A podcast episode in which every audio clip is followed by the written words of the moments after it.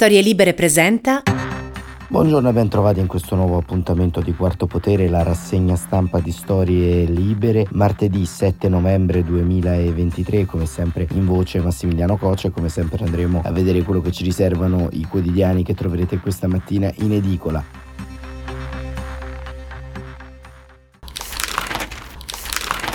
Un'occhiata veloce alle prime pagine, il Corriere della Sera apre con due notizie, la prima l'accordo tra Giorgia Meloni e il governo albanese, il presidente di Rama, in Albania 36.000 migranti all'anno dall'Italia, accordo tra Meloni e Tirana. Il PD, scelta pericolosa. E nel taglio centrale Israele e Gaza City isolata. E nel taglio centrale c'è un importante articolo dello scrittore Eshkol Nivo noi il male e la sfida, non farsi contagiare. E proprio da questo iniziamo un articolo molto lungo, di cui ovviamente vi diamo lettura in alcuni stralci significativi, perché proprio il titolo Non farci contagiare, a mio avviso, è non solo progressiva e attiva ispirazione per affrontare questi giorni difficili, ma è anche il senso stretto della poetica di Eshkol Nivo quando parla e tratta di Israele. E Nivo scrive il 7 ottobre, quando è avvenuta la carneficina, ero in Italia, a Torino, in un bell'appartamento vicino a Piazza Emanuele Filiberto. In quelle stesse ore mia moglie e le mie figlie erano in volo per Israele. Il loro aereo non ha ricevuto l'autorizzazione ad atterrare per timore che i missili colpissero l'aeroporto ed è stato dirottato su Cipro. La maggior parte dei passeggeri è sbarcata a Cipro e poi ha trascorso la settimana successiva nel vano tentativo di trovare una maniera di raggiungere Israele. Mia moglie e le mie figlie hanno deciso di tornare assieme all'equipaggio in Italia. Da me le ho aspettate a casa, ho imbandito la tavola, una grossa insalata, una frittata speciale, formaggio, pane fresco. Nel frattempo leggevo le notizie spaventose e guardavo video terrificanti diffusi da Hamas. Sono arrivata la sera molto tardi, stanche, tristi e affamate. Hanno mangiato e sono andate a dormire. La mattina presto mi ha svegliato il suono di un messaggio in arrivo sul mio telefono. Era il mio amico Assaf. Credo che Iftash, il figlio di Shira, sia stato ucciso, scriveva. Puoi controllare se è proprio lui? Era accaduto il peggio. Iftak Yadvez, il figlio di Shira, che conosco da quando è nato, era morto nella battaglia il primo giorno di guerra. Mia moglie si è svegliata, gliel'ho raccontato, ho pianto tra le sue braccia. Non piangevo da vent'anni, da quando c'è stato l'attentato nel Sinai. Il giorno dopo, mentre viaggiavo in treno, ho parlato di Iftash e Shira con alcuni amici israeliani e ho pianto di nuovo. La sera ho partecipato a un evento a Milano, è stata dura, non trovavo le parole. Ho chiesto al moderatore che si facesse un minuto di silenzio in memoria di Iftash. Lui ha accettato, centinaia di italiani hanno taciuto il ricordo di un ragazzo bello, intelligente, sensibile, che non conoscevano e non potranno più conoscere. Il moderatore ha cercato di parlare con me di fake news, di verità e falsità. Mi sono innervosito e gli ho detto ma quale falso? Guarda i video di Hamas e credici, questa è la faccia del male. Il male nel mondo esiste e se non lo fermeremo arriverà fino alla vostra casa, ai vostri figli. Sono andato a Torino ai miei studenti della scuola Holden. Ho confuso il fuso orario di Israele con quello italiano e sono arrivato tardi. Io non sono mai in ritardo, in 25 anni non ho mai tardato una lezione. Ho detto agli studenti farò del mio meglio per continuare a insegnarvi fino a quando io, la mia figlia e la mia famiglia non troveremo un volo per Israele. Ma in classe non ci saranno più risate, ho il cuore in pezzi, gli studenti si sono dimostrati empatici, nonostante nessuno di loro si fosse mai trovato in una situazione del genere e quindi non potessero capire veramente. Ci è voluto parecchio tempo prima che trovassimo i biglietti per tutti su un volo per Israele. Nel frattempo molti amici da Israele suggerivano rimanete in Italia, è meglio, qui è l'inferno. Nessuno esce di casa, si dorme con un coltello sotto il cuscino. E noi rispondevamo non ci passa nemmeno per la testa. Abbiamo una figlia nell'esercito. Dal momento in cui è iniziata la guerra ci telefona in Italia sei volte al giorno implorandoci di tornare. Una sua conoscente è stata ammazzata a rave, un'altra è stata rapita e a Gaza l'ostaggio. La sua migliore amica si è salvata per miracolo perché i terroristi di Hamas per puro caso non sono entrati nella sua postazione. Non mi è possibile uscire dalla base, ci ha spiegato nostra figlia, ma mi farebbe bene sapere che siete qui vicini. Cinque giorni dopo il massacro ho incontrato per la prima volta i miei studenti in Israele via Zoom. nell'ambito di quello che abbiamo deciso di chiamare spazio di scrittura, non laboratorio di scrittura, perché fosse chiaro che sono protetti. All'inizio dell'incontro ho detto che non dovevano scrivere bene, non dovevano scrivere belle parole, ma solo esprimere le loro emozioni e che io non avrei commentato come al solito, ma mi avrebbe fatto piacere leggere in chat quello che scrivevano.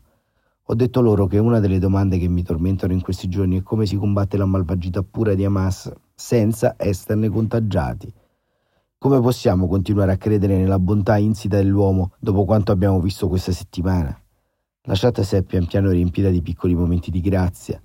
Una donna aveva offerto un'altra di bere dell'acqua della sua bottiglia dopo l'allarme, un uomo aveva fumato una sigaretta con calma sul balcone, in un minuto tutto per sé. Un bambino aveva abbracciato la mamma senza rendersi conto di come la stava confortando. Un cane, accorgendosi della tristezza del padrone, si era accucciato al suo fianco. Ho guardato le facce dei miei studenti su Zoom, erano molto pallidi. Non era il pallore già familiare dei giorni del Covid, era un pallore diverso, più profondo, più preoccupante. E ho pensato, è tempo di tornare a casa. Poi Nivo racconta in questa seconda parte del pezzo il suo ritorno a casa e l'incontro con la madre di Yiftash, il giovane amico morto in guerra, e scrive il giorno dopo sono andato a trovare Shira, la Shiva la settimana di lutto stretto era già terminata, era a casa da sola, rughe nuove incise sul viso. Ci conosciamo da 30 anni, abbiamo lavorato insieme, è una delle donne più solide che abbia mai incontrato. Ci siamo seduti sul balcone a leggere in silenzio un libricino che lei e Yvtash hanno creato insieme e intitolato Poesia per Shabbat. Da quando lui si era arruolato nell'esercito si scambiavano una poesia ogni venerdì, un dialogo, una poesia di lui e una poesia di lei. Ogni poesia rivela un diverso aspetto delle loro anime. Poi mi ha fatto leggere un biglietto di auguri che il figlio le aveva scritto qualche anno fa per il compleanno. Un amore così esplicito e aperto da parte di un figlio per sua madre le ho detto, e non è affatto scontato. Lo so, ha annuito con le lacrime agli occhi, avevamo un legame speciale. Abbiamo rievocato i giorni in cui lo portava piccolissimo nel posto dove lavoravamo. Una volta mi aveva pregato di tenerlo mentre partecipava a una riunione. Poi mi ha chiesto consigli sulle parole da scrivere sulla lapide. Per me è importante, ha detto, che si sappia che ha salvato civili innocenti. Non ti puoi immaginare in quanti mi scrivono per ringraziare. Abbiamo riflettuto a lungo e alla fine abbiamo trovato una frase che la soddisfaceva.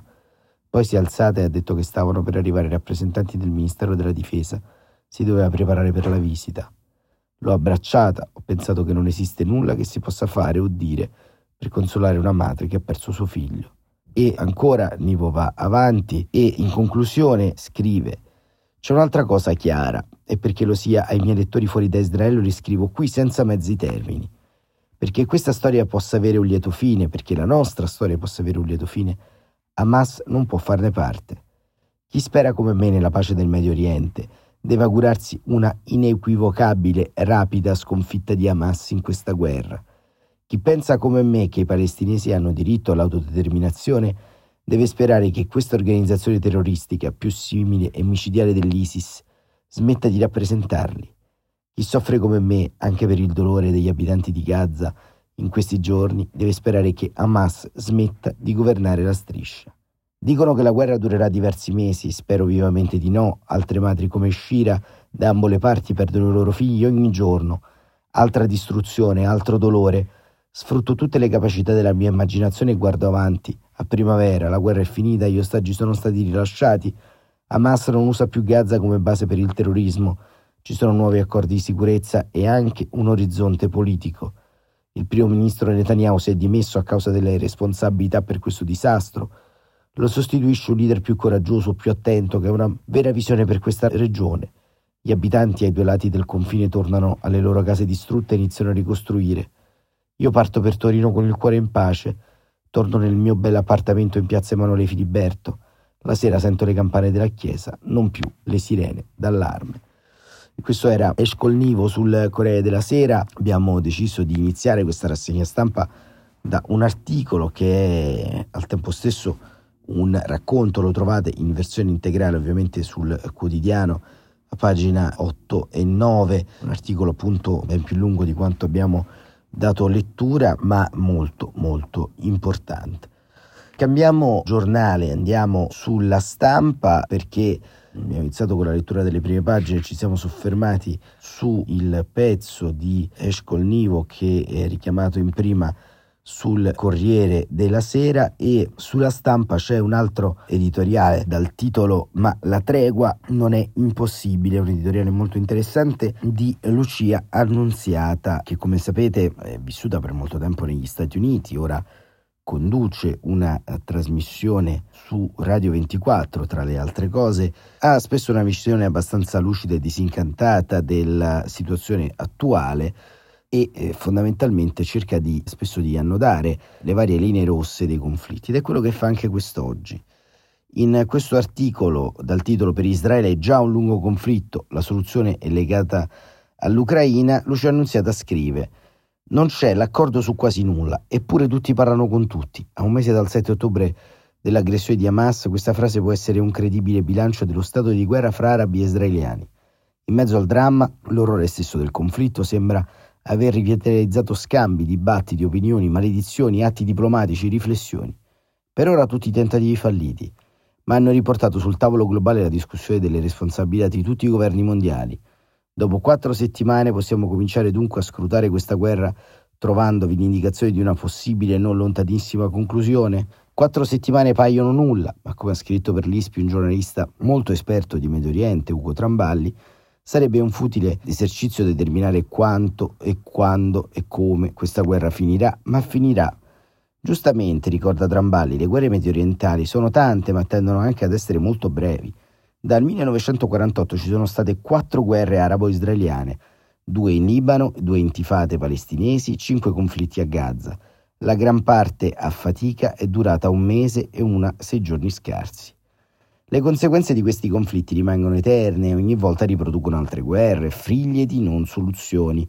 Ma senza avventurarsi in previsioni, è però vero che lo scontro ha buttato all'aria le carte mediorientali fin qui conosciute, uno scombussolamento tale che, come spesso succede nelle guerre, potrebbe produrre il seme almeno di un diverso accordo.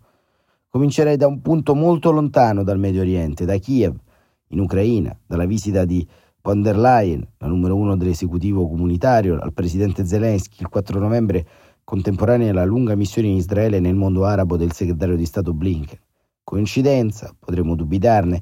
Fra Bruxelles e Washington ci si avvisa ormai anche per starnutire, ma anche la pura coincidenza ha avuto il merito di rendere visibile la connessione fra i due conflitti. La guerra in Medio Oriente è figlia diretta, come abbiamo scritto, dello scontro fra Occidente e la Russia, l'indebolimento dell'influenza russa nell'area e lo schierarsi dell'Iran a favore di Putin è forse la principale frattura in cui è precipitato lo scoppio delle tensioni in Medio Oriente, ma il legame fra i due fronti ha anche rivelato una ridondanza fra i due conflitti. L'Occidente e gli USA in particolare sono impegnati da più di un anno nel fornire aiuti economici e militari agli ucraini in quantità impossibile da mantenere a lungo periodo. Già ora mancano armi, munizioni e fondi per l'Ucraina, avviare un intervento umanitario militare nella striscia di Gaza o un domani per qualunque ristrutturazione di potere in Medio Oriente è dunque un impegno impossibile. La contaminazione fra due fronti in verità svela il limite vero dell'Occidente. Von der Leyen nel suo discorso a Kiev ha detto di aver discusso con Zelensky dell'accelerazione dell'entrata del suo paese nell'Unione Europea. Potrebbe essere offerta una prospettiva per l'Ucraina che sblocchi l'idea di una trattativa. Ecco qui una possibilità di percorso che si apre. Il viaggio di Blinken, iniziato nelle stesse ore, si è mosso sullo stesso motivo trovare un inizio di percorso. Viaggio avventuroso quello dell'americano, fatto senza risparmiare fatica e pazienza. Ha visitato Israele, dove ha ricevuto il netto rifiuto di Netanyahu.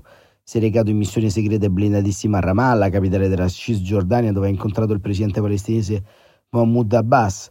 E ancora in Libano per incontrare e rassicurare il primo ministro provvisorio Najib Mikati, a sua volta ospite involontario di Hezbollah, visto che il partito di Dio è dominante nel paese dei cedri.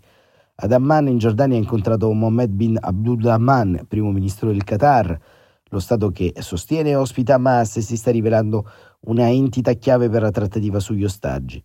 Di seguito, sempre ad Amman, che ha usato tutta l'influenza della Casa Reale, ha visto i ministri degli esteri di Egitto, Emirati Arabi, Arabia Saudita e il segretario del comitato esecutivo dell'OLP.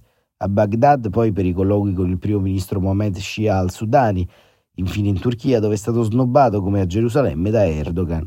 Un viaggio come una sorta di riunione di tutti i volti del mondo arabo e a dispetto delle risposte date a Blinken, la trafila dimostra che tutti i paesi arabi sono mobilitabili. Politicamente tanta ostinazione americana potrebbe riservare dunque sorprese positive. Intanto i paesi arabi hanno da scontare una colpa, sia in passato che in anni più recenti non hanno mai fatto molto per i palestinesi, salvo mandare a corrente alterna aiuti economici e umanitari. Come si è visto anche in queste circostanze, l'Egitto non vuole palestinesi per paura di insediamenti e soprattutto non ha dimenticato il settembre nero del 1970, quando Re Hussein cacciò in punta di cannoni organizzazioni militari palestinesi che avevano tentato di rovesciare la monarchia. I sauditi sono stati negli anni recenti molto assorbiti nel loro sviluppo internazionale più che nelle vicende medio orientali. Stavolta il ruolo dell'Iran li ha però riportati coi piedi a terra. Proprio l'Iran è la novità di questa fase, scrive Lucia Annunziata. Il fatto di non essersi schierato con Hamas, come ha detto Nasrallah, ha fatto girare il clima. Nel distacco degli ayatollah si è riconosciuta l'impossibilità proprio di Teheran, che pure minaccia gli USA, voglia partecipare a una spartizione della regione. Certo, il piano post-guerra che implica il passaggio di Gaza al governo di Fatah non è semplice. C'è il rifiuto di Netanyahu e c'è l'impossibilità di Fatah, cui ha dato voce a Abbas, di gestire Gaza mentre la Cisgiordania è occupata dai coloni ma la risposta a tutto questo potrebbe essere il bagno di realtà che le guerre impongono. Il dialogo di Blinken è solo iniziato, Netanyahu dovrà affrontare le sue responsabilità politiche e non è detto che prima o poi non debba trattare il suo addio. Lo stesso destino che potrebbe avere Abbas, nuovi leader, nuove trattative, tutte ipotesi, ma il fatto stesso di poterle fare significa che qualcosa può uscire da quello che pare ora solo un pozzo nero di disperazione.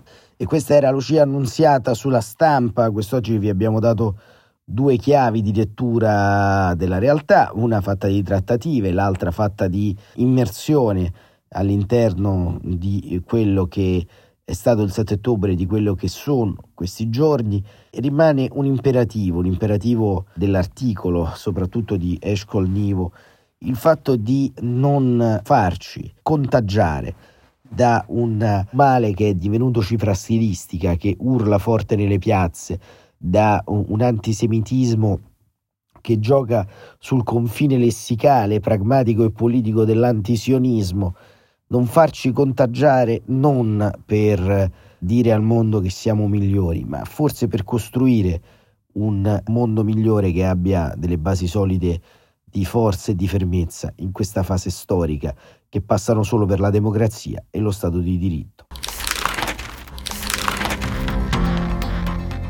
Quarto potere torna domani mattina, come sempre, alle 7.45. Grazie per essere stati con noi e buon proseguimento di giornata a tutte e a tutti.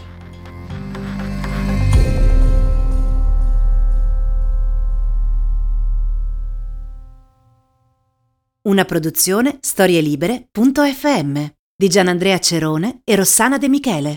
Coordinamento editoriale Guido Guenci.